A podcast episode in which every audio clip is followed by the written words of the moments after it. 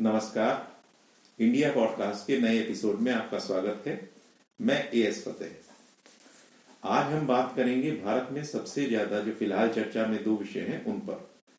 दोनों विषयों में एक समानता तो ये है कि दोनों ही मुद्दों, मुद्दे दो देशों के प्राइम मिनिस्टर इन वेटिंग के बेतुके बयानों से उभरे हैं। कम से कम ये नेता तो यही मानते हैं, ये दोनों नेता तो यही मानते हैं कि ये अपने अपने देशों के प्राइम मिनिस्टर वेटिंग है, यानी भावी प्रधानमंत्री हैं। अब ये प्रधानमंत्री बनेंगे या नहीं बनेंगे, ये तो समय बताएगा। लेकिन फ़िलहाल दोनों अपनी राजनीति को उसी तर्ज पर साधने में लगे हैं।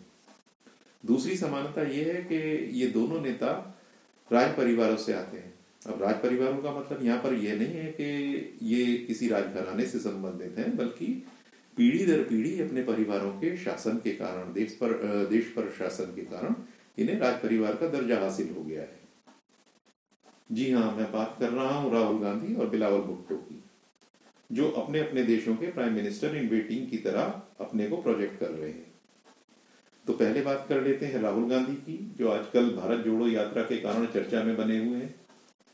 और ऐसा नहीं है कि राहुल गांधी यात्रा के उद्देश्य को लेकर चर्चाओं में बने हुए हैं, बल्कि उसी यात्रा में समय समय पर जो बेतु के बयान राहुल गांधी ने दिए हैं, उसके कारण चर्चा में आए लेकिन फ़िलहाल राहुल गांधी ने कुछ ऐसा कह दिया है जो भारत की राजनीति में या भारत की जनता के बीच बहुत अच्छी नज़र से नहीं देखा जा रहा। राहुल गांधी ने कहा है कि अरुणाचल की सीमा पर भारतीय सेना, चीनी सेना से पिट रही है। अब अरुणाचल की सीमा उन्होंने नहीं कहा, वो मैं कह रहा हूँ, लेकिन उनका आशय 9 दिसंबर को भारत चीन सीमा पर तवांग क्षेत्र में हुई झड़प से ही था। बताया जा रहा है कि 9 दिसंबर को तवांग क्षेत्र में चीनी सैनिकों ने यांसी चोटी कब्जाने के उद्देश्य से एक चढ़ाई की थी, जहाँ से भारतीय सैनिकों ने उन्हें लाठियों से पीटकर भगा दिया। इस तरह का एक वीडियो भी हम देख रहे हैं, वायरल हुआ हुआ है, जिसमें भारतीय सैनिक, चीनी सैनिक, चीनी सैनिकों को, चीनी फौजियों को लाठियों से पीट कर मार, भगा रहे हैं। अब उस वीडियो की डिटेल्स नहीं पता है कि वो कब का है और कहाँ से आया, लेकिन ऐसा एक वीडियो वायरल हो रहा है। खैर, राहुल गांधी की हम बात कर रहे हैं, जिन्होंने इस सारे वाक्य की जानकारी होने के बाद कहा कि भारतीय सेना पिट रही है। अब ये ज्ञान राहुल गांधी को कहाँ से हुआ, प्राप्त हुआ, ये शायद सारे भारत के लिए कौतूहल का विषय हो। समझ में नहीं आता कि राहुल गांधी अपनी राजनीतिक शिक्षा, सूचनाएँ और प्रतिक्रियाएँ पाते कहाँ से हैं। उनके लिए कोई निर्देश आता हो, ऐसा तो संभव नहीं है। ये भी नहीं हो सकता कि राहुल और मुझे तो कम से कम नहीं लगता कि राहुल गांधी किसी भी विषय पर यकायक एक या किसी बात पर अपनी प्रतिक्रिया दे सकते हैं। मुझे नहीं लगता राहुल गांधी इतने सक्षम है। तो संभावना इस बात की है कि ये रेडीमेड प्रतिक्रियाएँ उन्हें कहीं से मिलती हैं, जिन्हें वो अभिव्यक्त कर देते हैं और अपनी पार्टी को भी और स्वयं को भी हमलों के केंद्र में ले आते हैं। आश्चर्य इस बात का होता है कि कांग्रेस पार्टी, जो राहुल गांधी का बैकअप सपोर्ट है, वो कैसे बार बार जनता की नब्ज फलने में नब्ज पहचानने में फेल हो जाती है। इस पार्टी में अब मुझे नहीं लगता कि कोई थिंक टैंक बचा हुआ है। हाँ थॉटलेस थिंकर्स अगर इस पार्टी में हो तो उनका मुझे पता नहीं। तो इसी बयान के बारे में जब मैं सोच रहा था कि ये बयान राहुल गांधी के दिमाग में पेस्ट कहाँ से किया गया तो मुझे याद आया कि 1990 में वीपी सिंह सरकार के खिलाफ बोलते हुए एक जुमला कटाक्ष एक राजीव गांधी ने किया था इनके पिताश्री ने। और वो एक बहुत अच्छा राजनीतिक कटाक्ष था जिसमें एक सव, आ, सवाल के जवाब में राहुल गांधी राजीव गांधी ने कहा था कि अब हमें पाकिस्तान से डांट पड़ रही है अब हमें डांट पड़ रही है जी कौन डांट रहा है जी? बेनजीर भुट्टो डांट रही है। वो एक अच्छा कटाक्ष था। लेकिन उसकी ऐसी कॉपी पेस्टिंग राहुल गांधी के दिमाग में इतने घटिया तरीके से यहाँ की जाएगी, इसकी अपेक्षा में नहीं कर रहा था। अब सोचना बनता है कि ऐसा कर कौन रहा है? अगर ऐसा है तो ये भारी विडंबना है कि देश की दूसरी सबसे बड़ी पार्टी की की फिगर पेवोटल फिगर है राहुल गांधी, मने उनके केंद्रीय नेता हैं। और उनको उन्हीं कांग्रेस पार्टी के ही पुराने बयानों से, पुराने जुमलों से, पुराने नारों से, उन्हीं नारों से उसी तरह से चलाया जा रहा है। अब ऐसी पेस्टिंग से ही चलेंगे। मैं नहीं जानता ये क्या हो गया कांग्रेस को। लेकिन जो सामने आ रहा है, इस तरह की बातों को देखते हुए निश्चित रूप से कहा जा सकता है कि 2024 के भारतीय आम चुनाव में कांग्रेस के लिए बहुत अच्छे संकेत नहीं दिख रहे। राहुल गांधी का जहाँ तक सवाल है तो वो इतने वर्षों में न तो जनता के साथ संवाद करते हुए सहज लगते हैं और न उनके उठाए हुए मुद्दे जनता को प्रभावित करते हैं। और मुझे तो ये भी नहीं लगता कि ये उनके संवाद की सामान्य शैली है। दरअसल बार बार राहुल गांधी को जो हायर्ड लोगों से ट्रेनिंग संवाद करने की दिलवाई गई है, एक आक्रामक युवा के रूप में चीख चीख कर बोलने की, और इस तरह की बार बार शैलियाँ उनके बोलने की जो बदली गई हैं उसका प्रभाव पड़ा है अब राहुल गांधी एक नेचुरल स्पीकर रहे भी नहीं। वो कुछ अजीब तरीके से बोलते हैं जो सहज नहीं कहा जा सकता। अभिजात्य परवरिश का व्यक्ति जब सामान्य वर्ग से संवाद करता है और ऐसी डिजाइंड शैली में संवाद करता है तो असहजता दिख पड़ती है। अब दूसरी ओर उन्हीं की बहन है प्रियंका गांधी वाड्रा, जो जनता के साथ जुड़ने में अधिक सहज हैं। और प्रेस के साथ बात करते हुए भी वो मुझे अधिक सहज दिखाई देती हैं। तो उसका कारण भी यही होगा कि शायद प्रियंका गांधी की भाषण शैली पे या बोलने की शैली पे इस तरह काम नहीं किया गया।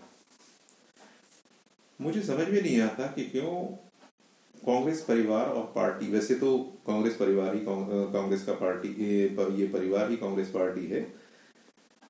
तो मुझे समझ में नहीं आता कि 20 20 वर्षों से लगातार राहुल गांधी को लॉन्च करती हुई कांग्रेस और लगातार फेल होती हुई कांग्रेस, अपना भविष्य अपने दूसरे विकल्प में क्यों नहीं तलाश करती? यानी प्रियंका गांधी वाड्रा में कांग्रेस अपना भविष्य क्यों तलाश नहीं करती? ये बड़े रहस्य की बात है। इसका मतलब तो यही हुआ कि कांग्रेस ने सत्ता की भूख छोड़ दी है और उसकी राजनीति मात्र इस बात पर केंद्रित है कि किसी तरह से ये न के प्रकार राहुल गांधी को प्रधानमंत्री न बन पाए वो बन भी नहीं पाएँगे ऐसी हरकतों से। तो कोई बात नहीं, राहुल गांधी को सांसद बनाकर संसद तक पहुँचाया जाए। मैं नहीं जानता ये नीति है या नहीं है, लेकिन मुझे ऐसा लगता है। अब यदि कांग्रेस प्रियंका गांधी को अपना नेता, अपना चेहरा बनाकर अगर प्रोजेक्ट करती है तो आगे पाँच, दस, पंद्रह सालों में कांग्रेस की पोजीशन बहुत बढ़िया हो सकती है। और कौन जाने सत्ता में वापस भी आ जाए। लेकिन राहुल गांधी तो नहीं लगता कि कांग्रेस को सत्ता तक पहुँचाने की ज़िम्मेदारी उठा सकते हैं। और अगर प्रियंका गांधी सांसद कांग्रेस का चेहरा होती हैं, तब भी राहुल गांधी की संसद सीट पे क्या फ़र्क पड़ता है? सांसद तो वो तब भी बने रहेंगे। बाकी राजनीति अनिश्चितताओं का खेल है, लेकिन एक संसद होने से ज़्यादा राहुल गांधी और कुछ इस भारतीय राजनीति में हासिल कर पाएँगे। मुझे नहीं लगता। और फिर कांग्रेस परिवार को भी तो सत्ता प्राप्ति के लिए कुछ प्रयास करने चाहिए। अब ऐसा वो कर नहीं रहे हैं तो कांग्रेस कभी सत्ता तक जा पाएगी या नहीं, अभी इस बारे में कह नहीं सकते। वो सिर्फ़ अपने अब राहुल गांधी के सहारे तो नहीं जा सकती। अब जरा दूसरे राजकुमार दूसरे देश के राजकुमार की भी बात कर लेते हैं। पाकिस्तान के दो राज परिवारों में से एक, यानी भुट्टो जरदारी परिवार के राजकुमार बिलावल भुट्टो, जो आजकल पाकिस्तान के विदेश मंत्री भी हैं, वैसे इनके नाना भी विदेश मंत्री थे, फ़ील्ड मार्शल अयूब खान की सरकार के, और वो जुल्फिकार अली भुट्टो ही इनके नाना ही थे, जिन्होंने नारा दिया था कि उधर पूर्वी पाकिस्तान में उधर तुम, इधर हम, यानी बांग्लादेश जो उन्होंने बनवाया है तो पाकिस्तान फौज, पाकिस्तानी फौज का तो उसमें हाथ है ही। जुल्फिकार अली भुट्टो का भी कम हाथ नहीं है बांग्लादेश के निर्माण में। खैर तो बात बिलावल भुट्टो की हो रही थी, जो आजकल खुद को पाकिस्तान का भावी प्रधानमंत्री बनाने के लिए अपने वालिद आसिफ अली जरदारी के साथ मुहिम पर लगे हुए हैं। बिलावल ने बहुत से विदेशी दौरे किए हैं, लेकिन आजकल अमेरिका के दौरे पर हैं और वहाँ पर उन्होंने भारत के प्रधानमंत्री नरेंद्र मोदी के लिए जो बयान दिया है वो पाकिस्तान की गली मोहल्ले नुक्कड़ की भाषा तो हो सकती है, लेकिन किसी डिप्लोमेट की या किसी विदेश मंत्री की भाषा नहीं हो सकती। फिर बिलावल भुट्टो ने ऐसा किया क्यों? दरअसल पिछले कुछ दिनों से पाकिस्तानी पत्रकारों के बातों से कुछ संकेत इस तरह के मिल रहे थे कि आसिफ अली जरदारी पाकिस्तानी फौज के साथ, जिसे वो एस्टेब्लिशमेंट कहते हैं, पाकिस्तानी फौज के साथ पिछले दरवाजे से अपनी पार्टी के लिए गोटियाँ फिट करने में लगे हुए थे।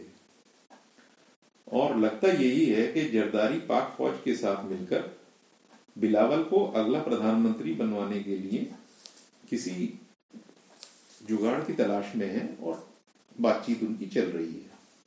इसकी ज़्यादा संभावना इसलिए भी हो जाती है कि पाकिस्तान के प्रधानमंत्री शहबाज शरीफ की जो वर्तमान सरकार है, वो अपनी आर्थिक विफलताओं के चलते उनकी नून लीग पार्टी जो नवाज़ शरीफ की पार्टी है इनफैक्ट अगले चुनावों में बड़ा नुकसान उठाने जा रही है। माने जो फ़ायदा उन्होंने एक्सपेक्ट किया था, वो फ़ायदा तो उठाने नहीं जा रही। उसका नुकसान हो रहा है। दूसरी तरफ़ इमरान खान है, जो एक पॉपुलर लीडर है।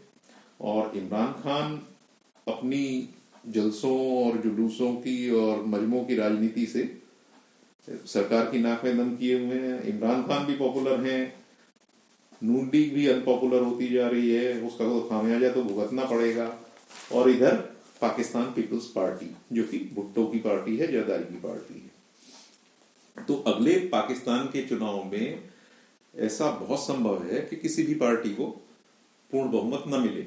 और ऐसा होने पर अगर अगले चुनाव में ऐसा होता है तो ऐसा होने पर गठबंधन की सरकार वहाँ बनती है। तो उस चुनाव में, चुनाव के बाद गठबंधन की सरकार बनने पर उसका नेतृत्व नून लीग के हाथ में नहीं होगा। और मुझे नहीं लगता कि पाकिस्तान की फौज इमरान खान को भी ये हासिल करने देगी कि वो प्रधानमंत्री बन जाए। तो अगर गठबंधन की सरकार बनती है तो पीपीपी की अगुवाई में बिलावल भुट्टो के प्रधानमंत्री बनने की संभावनाएँ वहाँ ज़्यादा दिख पड़ती हैं। बिलावल भी इसी राजनीति के तहत काम कर रहे हैं और खुद को भावी प्रधानमंत्री मानते हुए उन्होंने अपना जो पहला प्रोजेक्शन शुरू किया, उसमें उन्होंने भारत के प्रधानमंत्री के लिए शब्दों का प्रयोग कर दिया। पाकिस्तानी खुश हैं, पाकिस्तान की आवाम खुश है कि आहा, बिलावल भुट्टो ने तो भारत के प्रधानमंत्री को गाली सुना दी। अपने हालात के बोझ तले सिसकती पाकिस्तान की आर्थिक बदहाली बढ़ती जा रही है और ऐसे में पाकिस्तान को ज़रूरत है कि दुनिया से बेहतर रिश्ते बनाए। लेकिन पाकिस्तानी नेता अपने देश के रिश्ते दुनिया के साथ खराबी करते जा रहे हैं।